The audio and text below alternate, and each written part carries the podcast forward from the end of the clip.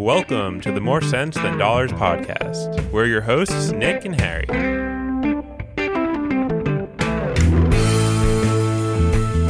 Hello, Nick. Hello, listeners. Thanks so much for tuning in to episode one. You're joining us to talk about stocks and the stock market today. You ready for this, Nick? I'm super excited to get into it. I'm looking forward to getting the podcast kicked off. But before we get into the stock market and all that fun stuff, why are we starting here? Well, it's a hot topic right now. A lot of people are trying to get involved in the stock market and buy stocks. And unfortunately, there's a lot of money being lost, also gained. But we wanted to start here with the podcast as episode one to show you how to buy stocks and get involved in the stock market safely. Yeah, we're not saying this is where you should start taking control of your finances, but a lot of you are going to be doing this. It's it's big right now. And so we want to make sure you're doing it safely and you can have a lot of fun. Uh, I think that's an important distinction. You can use your fun money in the market and have fun with it without putting your financial security at risk. So if that's something that's appealing to you, this is going to be really helpful to do that safely as well. That's right. So you should come away from this episode understanding what stocks in the stock market are and then how to actually go out and buy them. So let's start with what a stock is. Can you explain? Stocks are pieces of ownership that companies sell to raise money. I want to talk briefly just about slight difference between the words stock and shares. If I wanted to grab three stocks out of, you know, out of a bag, one of them might be Nike, one of them might be Apple, one of them might be Amazon, and then each of those stocks has shares. So you might say I own 100 shares of Nike and I own 50 shares of Apple and I own 2 shares of Amazon. So they're very similar words. Sometimes people use them interchangeably. We might use them interchangeably during the course of this episode. Don't get confused. Roughly the same thing. We are talking about a piece of ownership in a company that can be exchanged for money. Companies issue stock, offer stock to the public so that they can get money to grow their company, to buy new machinery, to open new offices, things like that. To pay unnecessarily large bonuses to their CEOs. They do use it for that too. Yes. So, why might they offer stock instead of just going down to the bank and taking out a loan? So, that is another way to raise money. And you will see some situations where companies do that. But the disadvantage of taking out a loan versus issuing stock is that you have to pay the loan back, right? And you don't just pay the loan back, you don't just pay the money you took out, you also pay some interest on that money. When you issue stock and the public buys the shares that the company is offering, the company keeps that money. They're under no obligation to ever buy that stock back, to close that loop. The the money is now in the company's hands and in exchange whoever purchased the stock has a piece of ownership of that company. So why should we get involved? The company benefits, they get money to go do whatever they want with pretty much. Why would we buy it? So for almost everyone that invests and purchases shares in this manner, the goal is to make money. So maybe I buy the share from the company when they first offer it for $20, or maybe I buy 10 shares for $200. And then two years from now, maybe that share price has changed. It could have gone up. Maybe it's double what I originally paid for, that 200 I originally spent. And I sell them to someone else for $400 and I've made $200 now. And that is a simplified example, but that is really the root of why most people invest in the stock market and purchase shares. They're hoping to sell them again in the future at a higher price to make money. You also get voting rights within the company because you're actually technically an owner of the company. So if you own a lot of shares, you could actually have some influence because each share is usually a vote in um, a, a shareholder meeting. And so if you have a ton of shares, you can actually have some influence over what the company does. But when we say a ton, we mean a ton. Issued shares, the number of shares that a company has actually sold, the number of pieces of ownership is often in the millions. To actually make your vote matter, you would need to have a pretty big percentage of those million shares. And so we're talking big bucks for almost everyone and almost certainly everyone listening to this podcast. If you're trying to get control of your personal finances, we're looking into doing this for money. And before you go out and buy these shares, it makes sense to understand where they're actually being bought and sold in these stock exchanges. There are two big ones there's the New York Stock Exchange and the NASDAQ. Other countries have their own, but we're going to focus on the US based ones. So the New York Stock Exchange, that was an actual, it, it still is an actual physical place in the financial district in New York City. Not as much actual trading happens on the floor there. It's all online mostly now. And the NASDAQ is the other one. That's where tech companies are bought and sold. And that one is all online.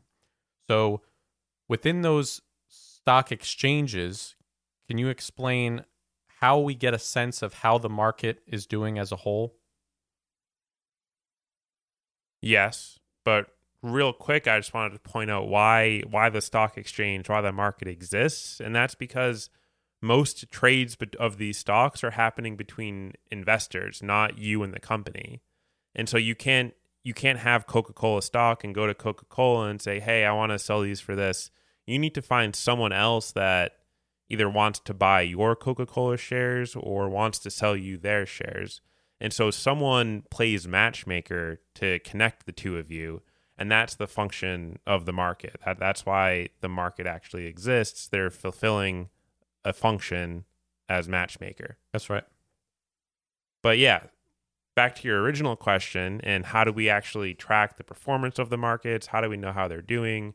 What do people mean when they say the stock market's doing well today? Up or, or down today? What? Exactly. How are they comparing these? And that's all done using something called indexes. And indexes are a way to quickly and easily compare market performance. There's, you know, several thousand companies that are being traded in the US markets, and it's impossible to just quickly scan all those and see how things are going, right? It's it's way too much information to process. And so these indexes are dollar numbers, like the indexes have a value and it's in dollars, but it's a calculated average of a group of companies that make up the index. And so the there's three major ones.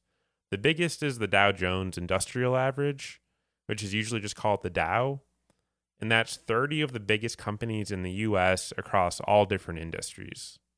So you had a good analogy for this when we were talking off mic about uh, political polling, yeah, right? Like, how yeah. do we have 30 companies representing the entire U.S. stock market?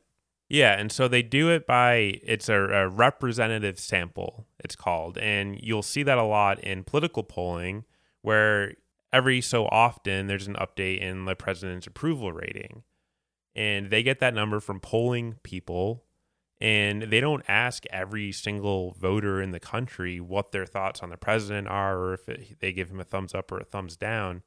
They take a smaller, a significantly smaller number of people that are spread out enough in different demographics, different areas, that they are a pretty good representation of the overall populace and the overall country's thoughts on the president or whatever political thing they're asking about.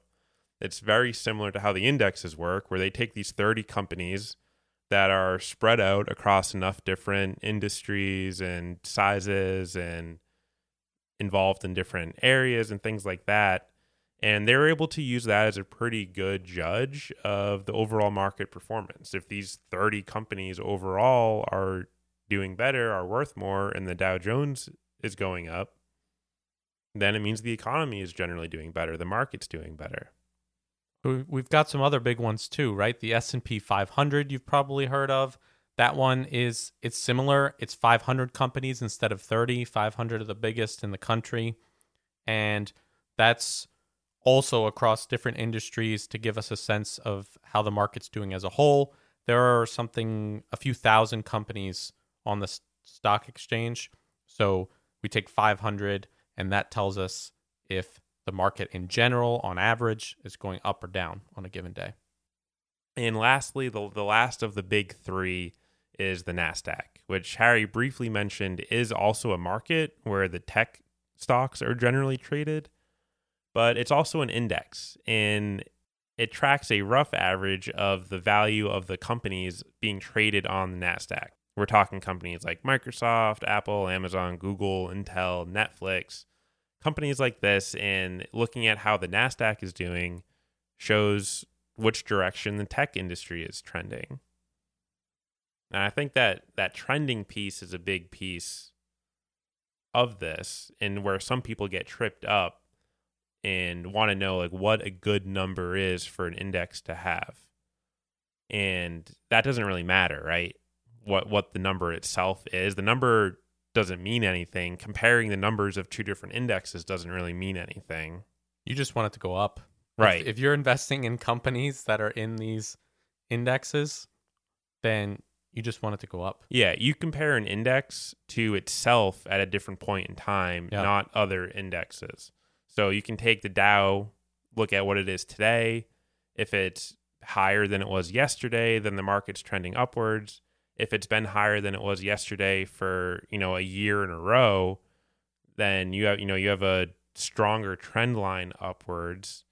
Or if it's lower than it was a year ago, you know that the general trend in the past year has been downwards. So those are the three big ones. You got the Dow Jones Industrial Average, S&P 500, and the Nasdaq. You can search for those on Google, on CNBC, on Yahoo Finance, and Apple, and you can get a Apple stocks. You get a sense of how the stock market's doing. If you look at any financial news, the first thing you're going to see is some thoughts on how those indexes are doing. Right. And so, continuing on the theme of indexes, within those stock exchanges, you know, we have thousands of companies being bought and sold. We also have these things called index funds. Can you explain what those are? Right. Yeah. And so mentioned on it briefly how marketing can be a little bit like gambling. Picking an individual stock, an individual company to invest in is putting all your eggs in one basket, right? It's if that company does well, then your money's going to, you know, gain value. But if something happens like Samsung's phones start exploding or BP dumps a crap ton of oil in the Gulf, things like this that you couldn't foresee happening, you're risking losing all of your money because you put it all in one basket. So, one way to get around this, one way to be a safe investor, and this is especially important in your retirement funds, is to use index funds. And these are traded like stocks. You'll they have a value associated with them. When you buy an index fund, you're you're going to see a certain number of shares of that fund that you have in your account, but it's actually a combination of whatever companies make up that index. And so you have, instead of a single stock and all of your eggs in one basket, that one share, however many shares you purchased, is actually made up of a ton of different slivers of different companies. So you might have like a tiny piece of 500 different companies just by buying a single share of an index fund. So, what are the the big ones? You've got like VOO that tracks the S and P 500. Yep, there's the total the total market ones, right? That try Yep. to track the whole thing, like VTI, VOO. As long as they're tracking, you know, top 500 companies, it's essentially a total market fund. You're you're getting most of the action. There's also ones like the Qs, Yep. which um, QQQ is, is the full name. It's called, it's called the Qs though, and that tracks the top 100 non-finance tech companies, and so that that's much more tech focused, obviously. And so if you are very confident about the future of technology and the role that's going to play in in the U.S. economy and the worldwide economy, you can focus or you can invest just in tech, but still be diversified with just a simple purchase. So the the index funds are a really great way to both safely invest and even if you eventually want to get towards some more risky investing, it's a great way to dip your toes in and get a feel for just how the whole thing works, you know, like mechanically, logistically speaking, before you try to get into understanding what's actually moving the market. You can find them for most industries too. Like there are a lot of you might also see them called ETFs, exchange traded funds, but there'll be ones for the clean energy industry, for Yeah. the cannabis industry. ICLN is a really popular one for clean energy right now. Um, POTX, POTX has a bunch of different cannabis companies in it.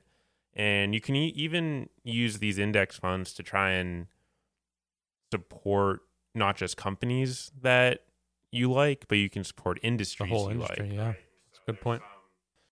So if you're looking into this and you're seeing, you know, I start checking on Yahoo Finance or CNBC and I'm seeing the prices of companies going up and down, why might the price of a stock go up or down any given day?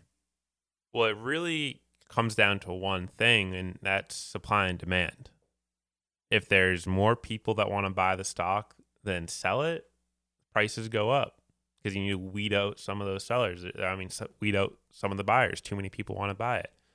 If there's more sellers than buyers, more people want to sell this specific stock than buy it, then the price goes down. Right there, you need to find more people willing to buy it, and that happens by the price dropping. That's a simple answer supply and demand. But what causes those changes in supply and demand? Why might more people want to buy a stock than yesterday?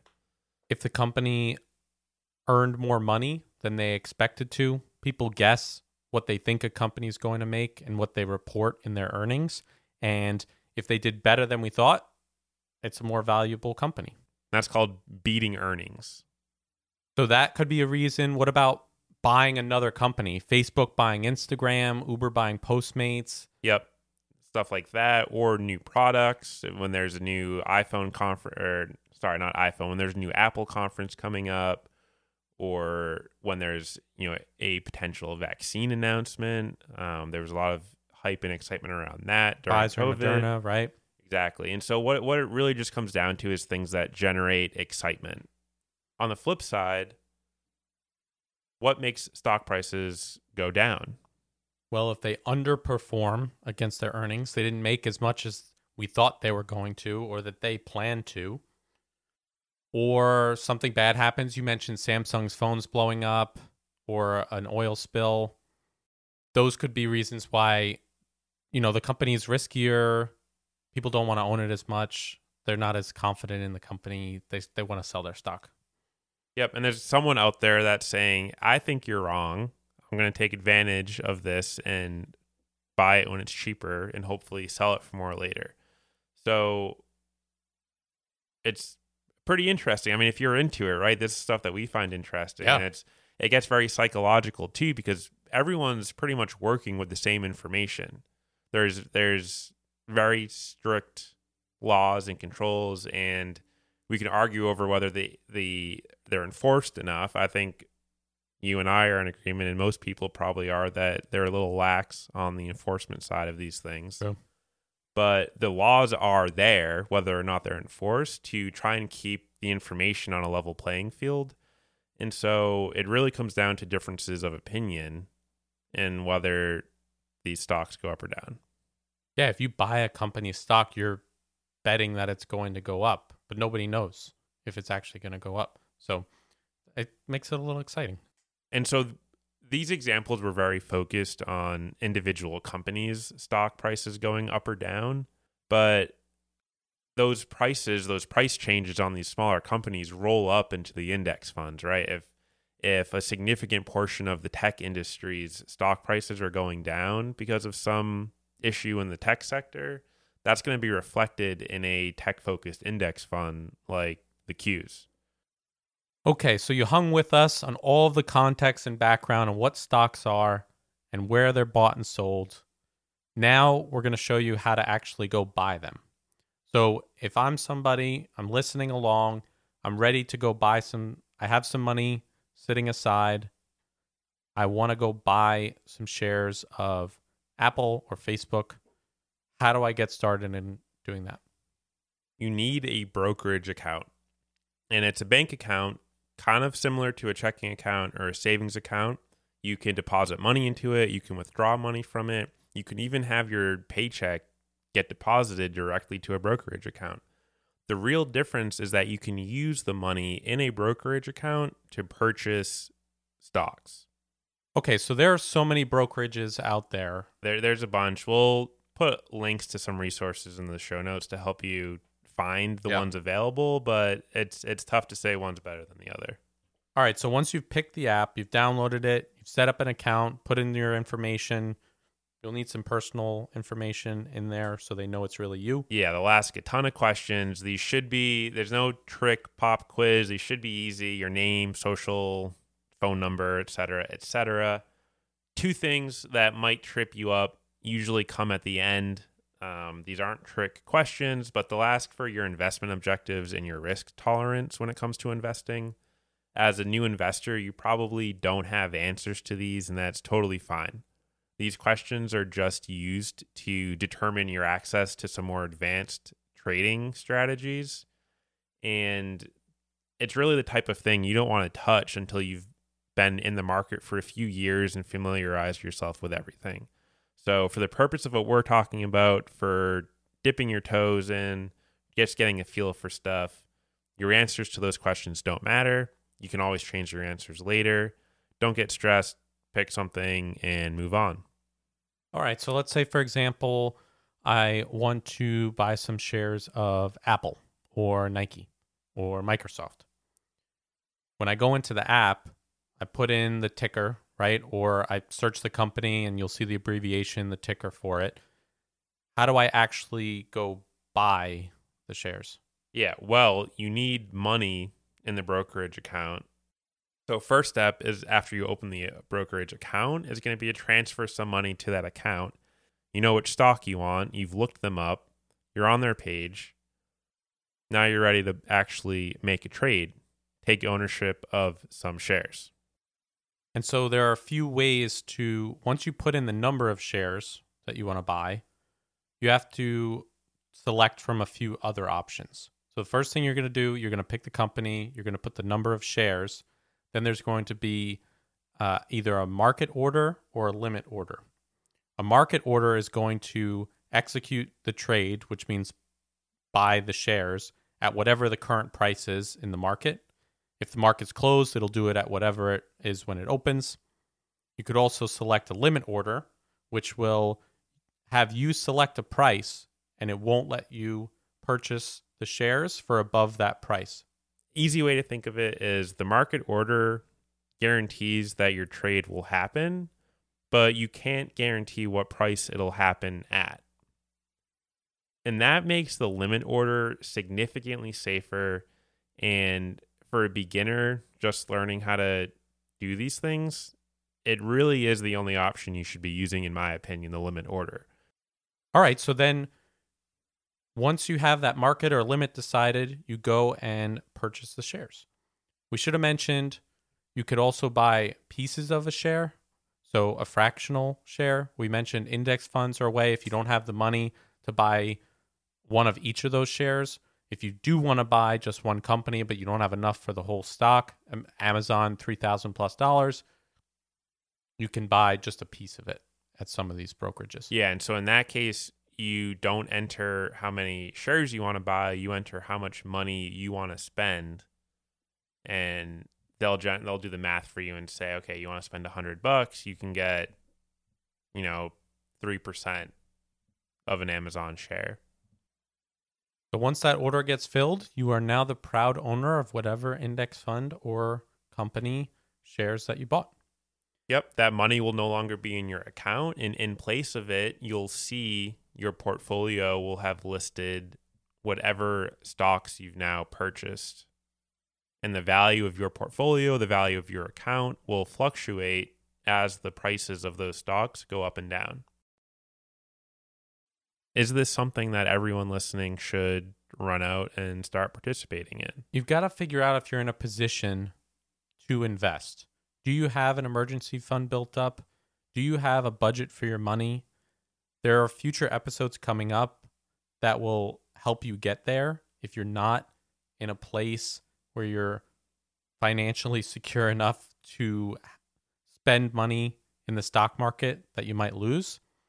So figure out are you some do you have money set aside that you're willing to lose? If so, we just told you how to do it. You can go out and do it.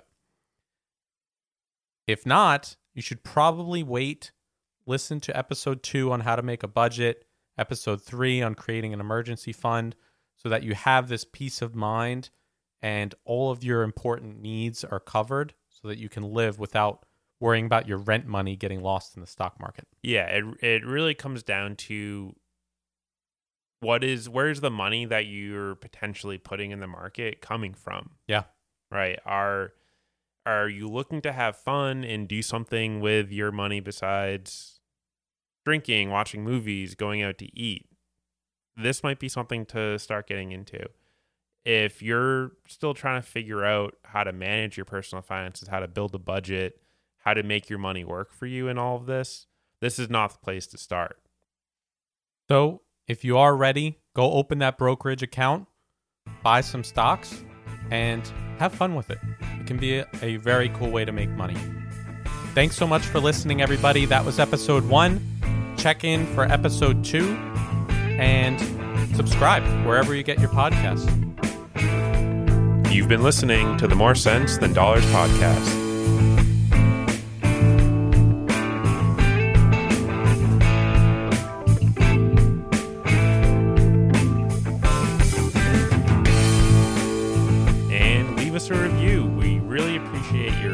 Feedback wherever you listen to podcasts.